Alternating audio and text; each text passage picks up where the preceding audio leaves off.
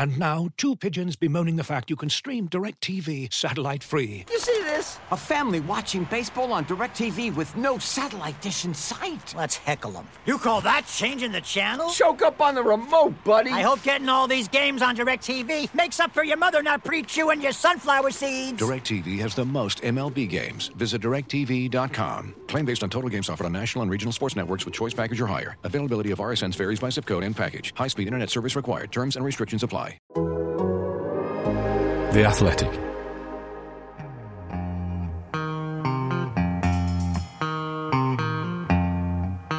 The only way to score is, of course, to play uh, with a handbrake off. Hello, I'm Ian Stone, and this is Handbrake Off, the Arsenal podcast brought to you by The Athletic. Uh, we're coming to you the morning after our second team got beaten by Brighton's second team in the Do We Really Have to Play This Carabao Cup third round tie. We're joined by James McNicholas and Art de Roche. Uh, morning, chaps. Good morning. Morning, Ian. Morning. Uh, I should say at this point that I met Art for the first time ever last night in the flesh. in the flesh. It was I've obviously seen each other through a screen, and he's wider than I thought he would be. James, I'll be honest with you, he's, he's wider. I, I don't know why I thought he was less wide, but he's wider. Well, he's he's three dimensional for one. That's what it was. That's what it was. I got I got Art in the full HD last night, which was great. Now, uh, yeah, Carabao Cup third round tie really uh, felt almost pointless in a lot of ways. Uh, not completely, which we'll get into. But we thought before we start, name a more pointless thing that you've watched in a third round Carabao Cup tie. Bear in mind, by the way, at this point, unless you're in the stadium, you literally couldn't have watched it because the uh, the best team in the country at the moment and and one of the best teams in Europe were not broadcast by anyone. That tells you a lot about what people think about the Carabao Cup third round. What's a more pointless thing that you've watched than a third round Carabao Cup tie? Art? Uh, I'm not sure about watched, but if we're going quite recent, there have been days where I've probably spent hours playing Ultimate Team on FIFA. And people will get this. You basically have to play a certain amount of games to get a reward. And the rewards are really, really bad sometimes. Um, and there have been times where I've literally wanted to throw my PlayStation remote at the wall for the rewards that I got. So it'll probably. It's really upsetting, isn't it? That when when the rewards aren't very good. There's a brand of yogurt which I won't name that gives out rewards when you buy, and you have to collect the lids. And and the rewards are absolutely rubbish. It's like here's more yogurt as a reward. You're going, oh great, great, I could have bought that. Anyway, so you're going for that, are you? This game. It's, it's the probably the most abusive relationship out there. People buying FIFA every year, even though they hate the game. So. Yeah. I've stopped, mate. I've stopped. I've stopped. I haven't bought the last three, and I don't intend to buy them anymore. I, am fine. On the last three for I've got Bukayo Saka is forever seventeen. all right. Um, what about you, James? Name a more pointless thing that you that you've watched than the third round Carabao Cup tie. Probably some of our listeners won't remember this, but the early days of reality television, Big Brother was the first big show that launched in the UK, and on E4, they used to show like a live feed from the Big Brother house. But because they had to sort of edit it in case anyone said anything dodgy or swore, quite often the audio was just the tweeting of birds. like you literally right. couldn't hear what they were saying. Um, so, yeah, watching real time Big Brother house with no audio, I occasionally did do that. And the events at Emirates Stadium did cause me to reflect on that last night.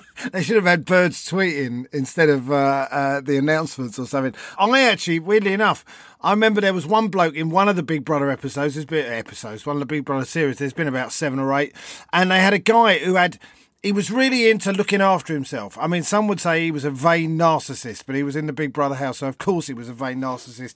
But he spent an hour moisturising his face, and I spent quite a lot of that hour watching him. I got home slightly drunk from a gig, and there he was moisturising. He must have had a bucket of the stuff underneath, but his skin must have been outstanding. For me, well, I've already I've mentioned the piano many times on this uh, podcast and on other podcasts. Two hours of my life I'll never get back.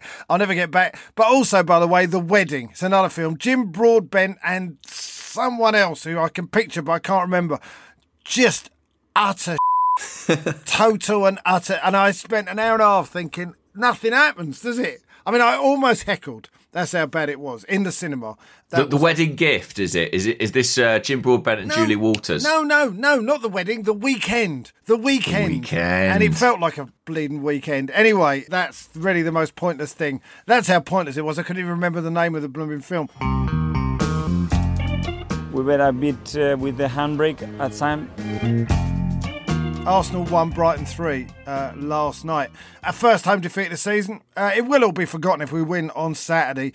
Art, how gutted on you are you on a scale of 1 to 10? I mean, let's be fair. Let's just, Chelsea, Tottenham, and Arsenal went out last night. Liverpool only beat Derby on penalties.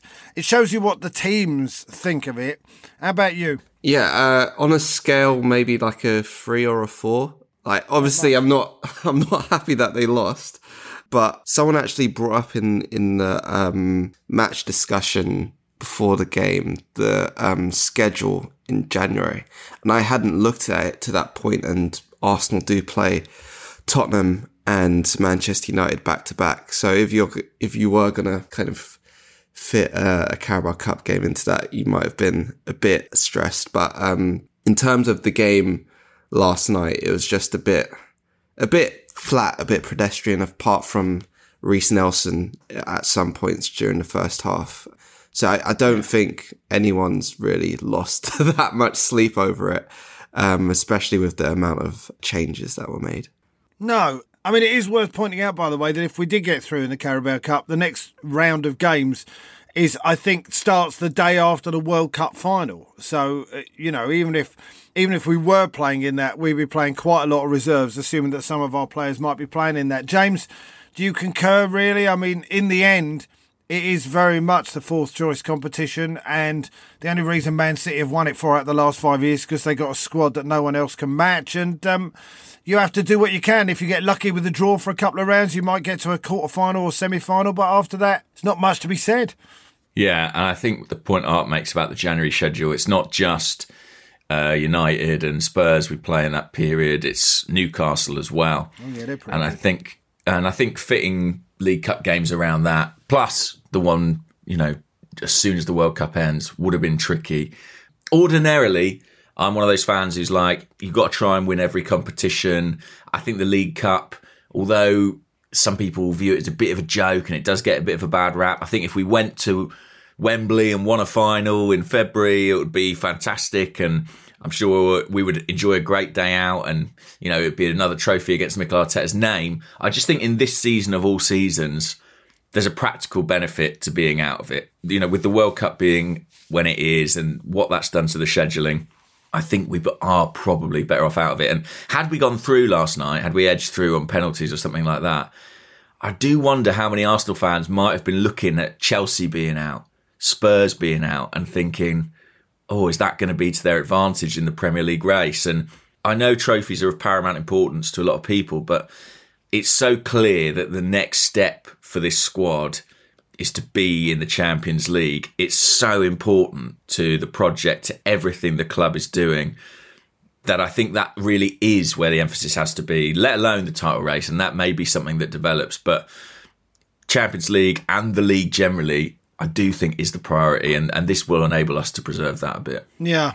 I mean, I, I mean, I think Mikel Arteta would have felt the same way, wouldn't he? I mean, he wouldn't make ten changes, bring in a, a third choice goalkeeper. Karl Hein made his debut, um, full Estonian international.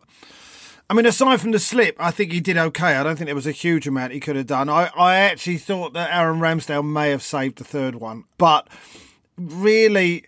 Mikel Arteta would have felt the same way. You know what? We don't need the extra games. If we're going to get the extra games, the reserves are going to be playing them. Yeah, I think the third goal was probably the one where he'd look at himself more as an area to improve. Anyone can slip with the, the penalty incident. And happens. I think the point you make about the amount of rotation, I don't think we've actually seen Arteta make that many changes for a cup game We've before. talked on here, haven't we, about how he doesn't like to Exactly. make changes. So to make ten, Because usually, especially like in the Europa League games, you've seen he does rotate to an extent, but there will always be at least two, three, four of the regular starters in that team. Um, so yeah, it was quite a surprise to see there were 10 changes. And I think that probably just displayed his, I guess, attitude towards the game. And I think bringing on obviously Jesus, Zinchenko, Xhaka, Martinelli. A lot of people were quite surprised by that on my timeline. But I think I remember talking to um, Calum Chambers last season about the way they kind of schedule their training. So players who played on the weekend will get kind of a, a lighter few sessions at the start of the week, and the players who didn't play will have heavier sessions at the start of the week. So I think it's probably just down to that in terms of them getting just a bit more time to essentially train for the weekend, basically. It's a light training session, isn't it, for some of them in a lot of ways? Art mentioned Reiss Nelson. Uh, it was a couple of bright spots. Reiss certainly was one of them. Eddie Nketiah's finished uh, finish for that goal. Reiss definitely seems to have taken a bit of a step up since Nottingham Forest. That does augur well, doesn't it, James?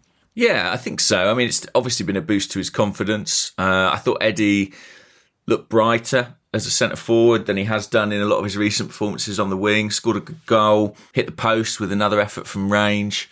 I mean, that's the funny thing about this game. I thought Brighton, you know, were good and they deserved their victory, but their second goal actually came quite against the run of play and Arsenal came out at the start of the second half. That was their best spell. Looked like they might get the second goal and go on and win it, but they were caught on the break quite effectively by Brighton. But yeah, Eddie, Reiss, I guess they were the bright spots. I'm trying to think if there was anyone else. I actually thought Mohamed Elneny looked like one of the more sort of first team level players out there in terms of his ball winning and his ball retention. But a lot of the other guys probably will reflect on opportunity missed. And if you think about, you know, some of the Europa League games, maybe the PSV match, maybe this one too, those players on the fringes of the squad in the last few weeks haven't really, with the exception of maybe Nelson, staked to claim for more regular involvement. And that will be the conversation heading into the January transfer window. I mean, Mikel was asked in his press conference last night about his plans, the depth of the squad. I think a lot of people will be looking at this performance and saying, you know, beyond that first 13, 14 players that Arteta really trusts, how much depth and quality is there and, and how much will that sustain Arsenal's challenge in the Premier League? Well, quite. I mean, I mean, I like I said, I think I said it on this podcast. I looked at Man City's squad; they've got eighteen. Essentially, they've got 18 who they can bring in any time who are essentially top level. Uh, we've got 13 or 14. I mean, it did highlight how much we need to strengthen in January and how much of a drop off there is in certain positions. Most notably, are when Thomas Partey and Granit Xhaka are not playing in central midfield. Yeah, it's quite when you're watching Lokonga in there, you're just looking for someone with more personality, I feel, on the ball. One thing I feel that is probably what not to be as an Arsenal midfielder is ordinary. And I just feel like his performances over the past few weeks slash months have been very ordinary and standard. You don't really see him go above a six or a seven out of ten, really. I think last season you saw a player with more confidence first half of last season. Um, I remember the Newcastle game where he was really kind of imposed himself, but since the back end of last year, he's just looked like a shadow of that player. I'm not sure what really is behind that, but you just see someone now who maybe he sees the picture, but then he doesn't go with his instinct. He's always kind of second guessing himself. And I feel like you just need someone who's a bit more free. You look at someone like Reiss Nelson, obviously it's a different position, but I think especially last night, he, he just looked like he had more freedom, um, to do what he wanted to do. Uh, whether that be take a man on and beat them or slide in Eddie and Nketiah for the goal. And I just think you need someone who has that kind of confidence. And I'm not sure how you kind of get that back when you're in that slump of performances. Is it also, James? I mean, I've read in various uh, papers and pieces that people have written. It's very hard for players to come in if it's a brand new uh, 11, essentially. It's okay if Lokonga came into the first team and he's got Xhaka next to him and Odegaard in front of him and Saliba behind him. You're talking, although he did have Saliba on him last night, but you understand the point I'm making. It's much more difficult for these reserve players to step in when they're just stepping in with other reserve players. I think that's true, and you can see that.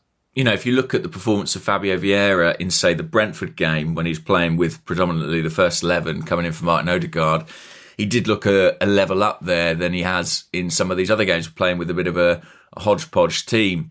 Similarly, Sambi, I mean, I remember, I think it was Aston Villa maybe earlier this season. He came in. Thomas Partey was out injured, And and, he looked great.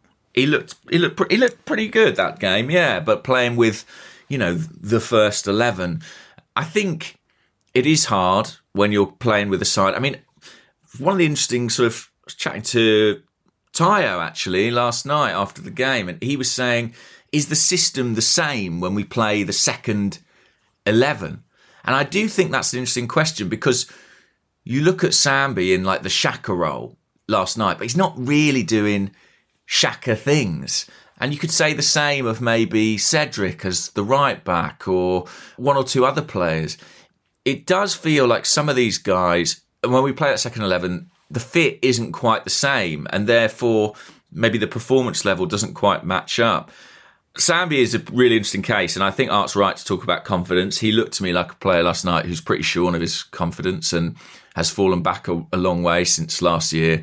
I thought there were times Brighton's press was pretty effective, but I thought he was one of the players who struggled most to deal with that. Yeah, he got caught a few times, didn't he? He got caught a few times, and you know I think you could almost see a bit of exasperation from Arteta on the sidelines there, and it's a big six month period coming up for him in his Arsenal career because at the moment it feels like it's not really working out for him. I, I'd say. No, someone tweeted. I have to apologise to whoever it was because I can't find the tweet. They said, "Oh, you mean this defeat means that I don't have to watch Cedric again this season?" Now, he does get a lot of stick, and uh, he's another one, isn't he? Art?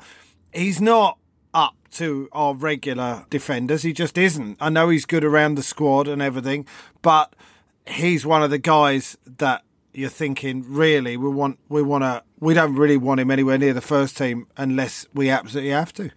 Well, I mean, he's a completely different profile to to the first choice kind of right backs that Arteta's gone with this season. Obviously, Tomiyasu and then Ben White, who's moved from centre back. I think when uh, looking at the squad last year, I was actually surprised that um, Chambers was let go in in that time because he was a more kind of similar profile to Tomiyasu at the time. And then you saw Cedric, I guess, especially when he has to to run back towards his own goal. There's not a lot of security there, and I think across the back line, really, you've seen over the past couple of years, Arteta's looked to bring in big players, physical players, and that's just not Cedric. Um, No, that is not. um, so yeah, I think going into I guess You're the wider second, than him. to be fair, I mean, I don't mind playing right back, but uh, I'm not. I'm not as tall as Ben. Sorry, Benjamin White or Benjamin or, White, or please. Tomiyasu. Um, so No, yeah, I think going into the second half of the year, you probably see again. It's probably another benefit that they don't have the um, Europa League playoff playoff games to play as well, because um, that may have been another game where they may have had to do a bit more rotation. Quite. Man United have got Barcelona. Can we just uh, enjoy that for a moment? It's really funny. I don't care which one of them gets knocked out. I'll enjoy them both getting uh, uh, struggling. Uh, and, and obviously with Man United, it's two extra games, one of the top four rivals. Anyway, this is Handbrake Off, the Arsenal podcast, brought to you by The Athletic.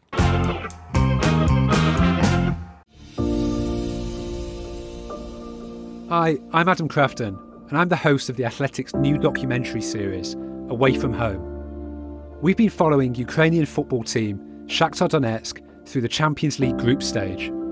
They've had to play their home games in Poland following Russia's invasion of Ukraine. The first bomb, we'll never forget. In this series, we're going to take you inside Shakhtar, travelling with them across Europe as they set out on their Champions League odyssey. It's not only about football now, it's about to show that we are fighting. I'll be speaking to those in Ukraine itself, and hearing stories about how the war has affected them. My wife's father, he died. They killed him here. Subscribe now to Away From Home to follow the whole story. Looking for an assist with your credit card but can't get a hold of anyone? Luckily, with 24 7 US based live customer service from Discover, everyone has the option to talk to a real person anytime, day or night. Yep, you heard that right. You can talk to a real human in customer service at any time. Sounds like a real game changer if you ask us.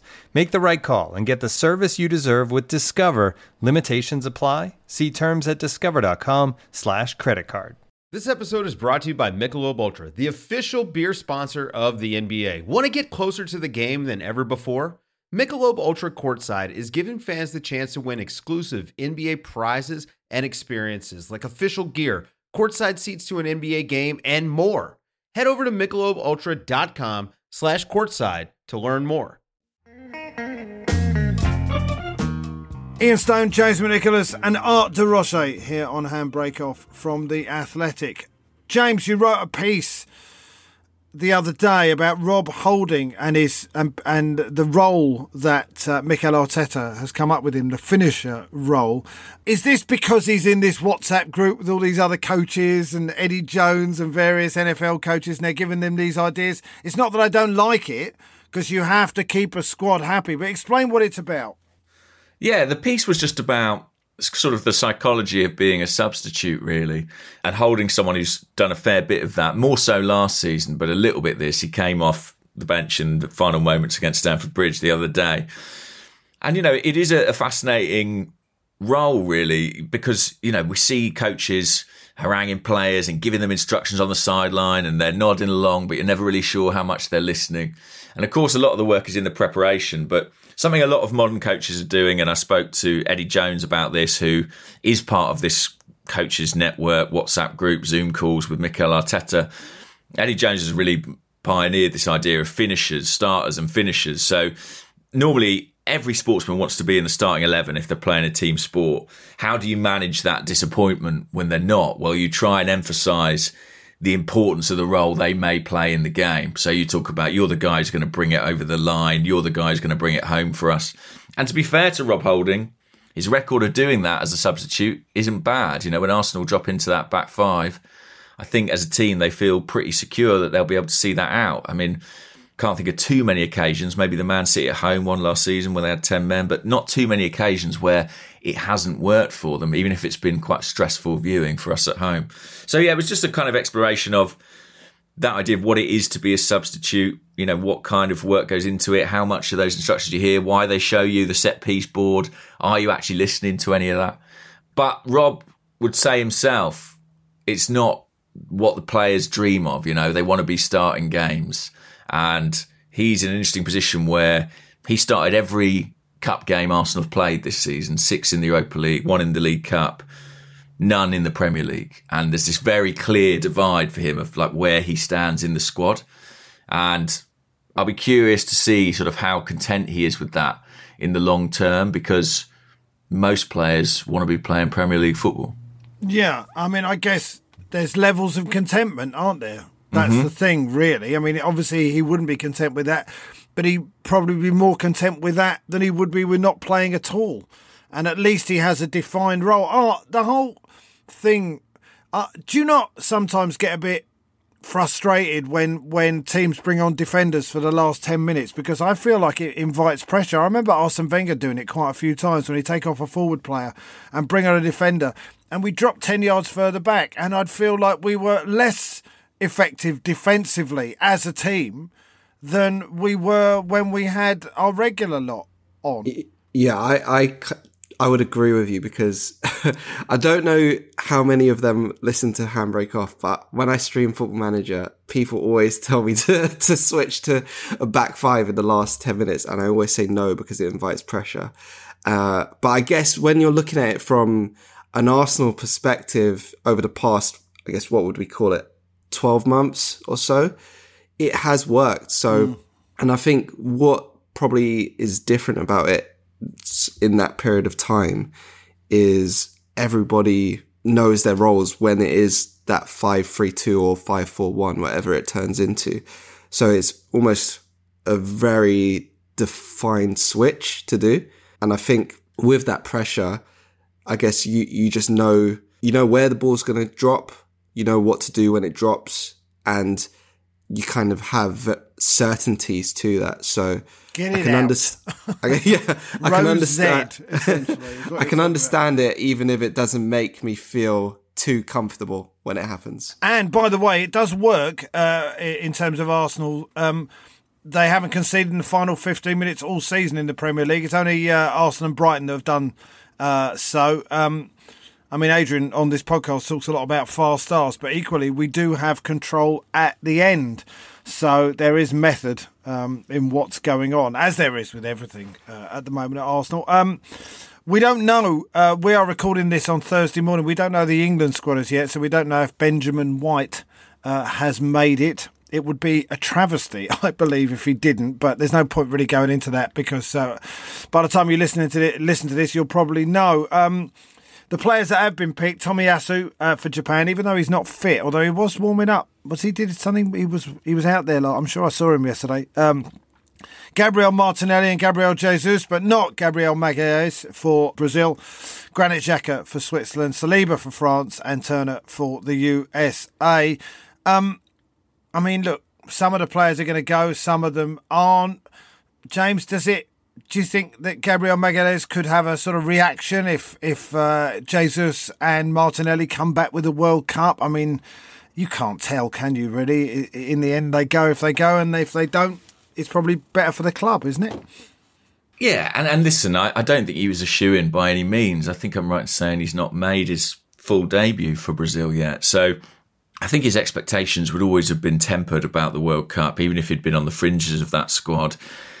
I think it's great for Martinelli nonetheless. Delighted for him. He really targeted it at the start of this year, and to achieve that, given the wealth of options in attack that Brazil have, is fantastic. Um, I think his dad targeted it from when he was about six years old. They were looking at this year, thinking that'll be you one day, son. And It's a so, great story. yeah, no pressure there, but he has managed to achieve it, so fair play. I'm caught in two minds really as an Arsenal fan because I think these players deserve the recognition and the experience will be could be a really beneficial one for them. Uh, but at the same time, you know, if they stay, I won't be too sorry because it means we can keep them with the group, hopefully prevent them picking up any injuries, too much fatigue. So it feels a little bit like, you know, hopefully it'll be a bit of a win-win. Right now, you know, the, the, the momentum seems to be suggesting that Ben White will make it, and you couldn't argue with it on his performances. So let's wait and see what the actual squad announcement holds. Quite. Um, one more thing before we go. Wolves away on Saturday night. We know what we need. Art, we need to win away at Wolves. We're going to be top at Christmas, which is the first time since I have no idea when. Somebody will have a stat on that. They'll be up for it, won't they? they? You can see the togetherness. You can see the way they were when they finished that game against Chelsea. Martin Odegaard in the programme last night thanked the fans again. Um, there is such a connection between the fans. The away fans uh, made a huge noise at Chelsea, and not that they had a lot to compete with with the home fans. Oh my God! They used to call us the library. I've never heard anything so quiet. But they're going to go to Wolves, notwithstanding last night result, uh, last night's result, with a lot of confidence, aren't they? Yeah, I think if anything like is to go by from those celebrations, just remember Wolves away last season, the 1 0 where Gabriel, again, Gabriel from a corner, sticks it in. The goal stands. Gabriel scores for Arsenal. And they hold out for a 1 0 win when Gabriel Martinelli gets sent off. And then that's when all the celebration police came out of the woodworks. So That's right. I think That's if you're right. looking for any sort of motivation, extra motivation going into this game, you just have it there um, already because the way I feel like the way Arsenal play now, you've got clear, defined themes, but there's still that spontaneity there that makes them a threat. So I'd hope that continues. Obviously, all the the regular starters apart from Saliba were rested midweek, so they should be fresh. And yeah, it's all about just keeping that momentum going for one one more game, and hopefully you get over the line and uh, go into Christmas in that that position. I'm not going to say it because I don't want to jinx anything. Do you think it'll Um, make a difference uh, if you say that we'll be top at Christmas? You you never know what will make a difference. So I will I will young to this restrain myself. It's ridiculous. Have you got lucky socks and all that sort of stuff? we sit with someone who's like that as well. It's absolutely insane. Um, okay. Anyway, let's never speak of uh, the game last night again, uh, except let's have a song which is vaguely connected in some way to that game. James, what have you got? Well, it's a game to forget, and so I've gone with CeeLo Green, Forget You.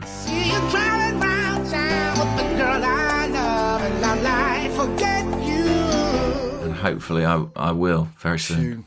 Tune. Uh, Art, what about you? I, I wanted to go with the most forgettable thing ever in existence. So I went with a skit off an Eminem album called Final Thought, which is literally just him.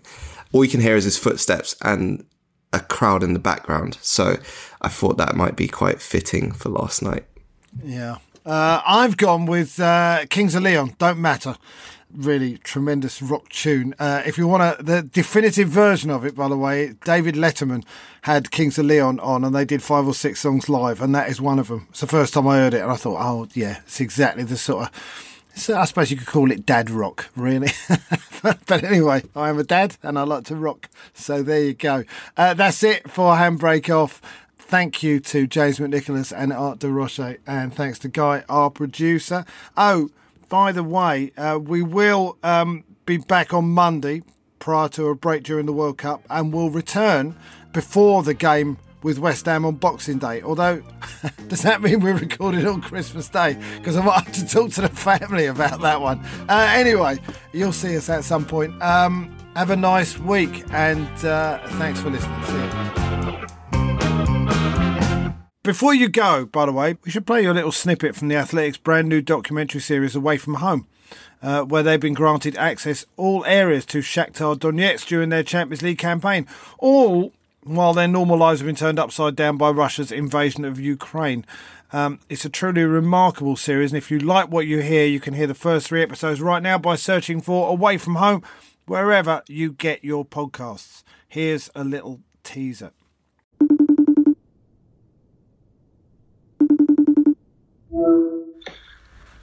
Can can can you hear me? Okay. Yes, yes, Yeah. of course. You can uh, ask uh, ask a question. I try to answer. Sure. So so I suppose to, just to begin, can you explain the past couple of days how how you are and also if your family is okay first of all. Yes, uh, uh, in in the morning of uh, 24th of of the February, we woke, woke up after the uh, uh, sounds of bombs.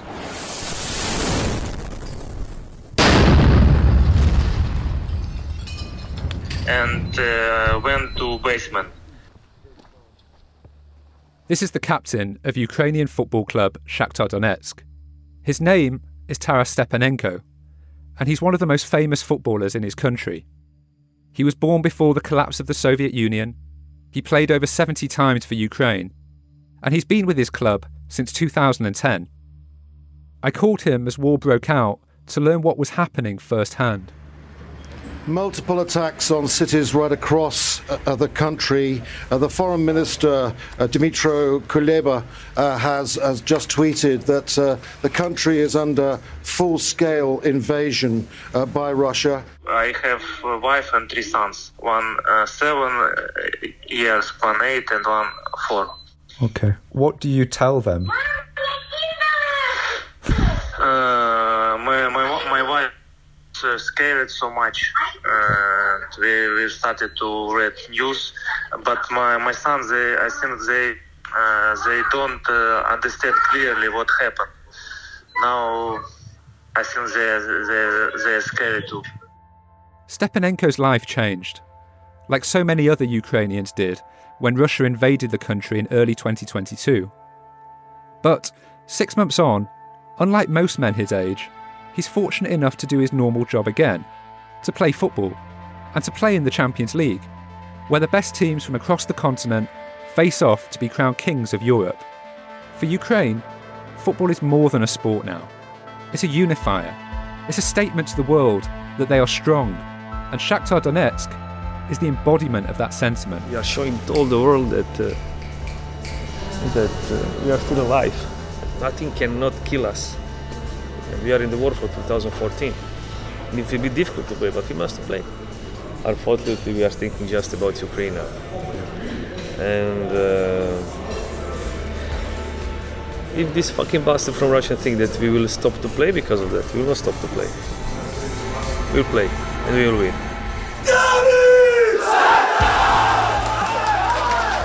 For The Athletic, I'm Adam Crafton.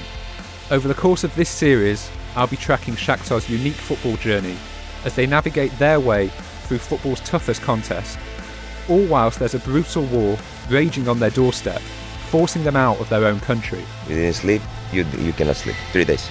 Three days without sleep. I'm proud that I'm part of this team, of this club. And today we can be proud because this victory is, is for Ukrainian people, for Ukrainian citizens. It's not only about football now, it's about to show that uh, to show that we are fighting, that we are still alive. This is Away from Home, Episode 1 We Believe in Miracles.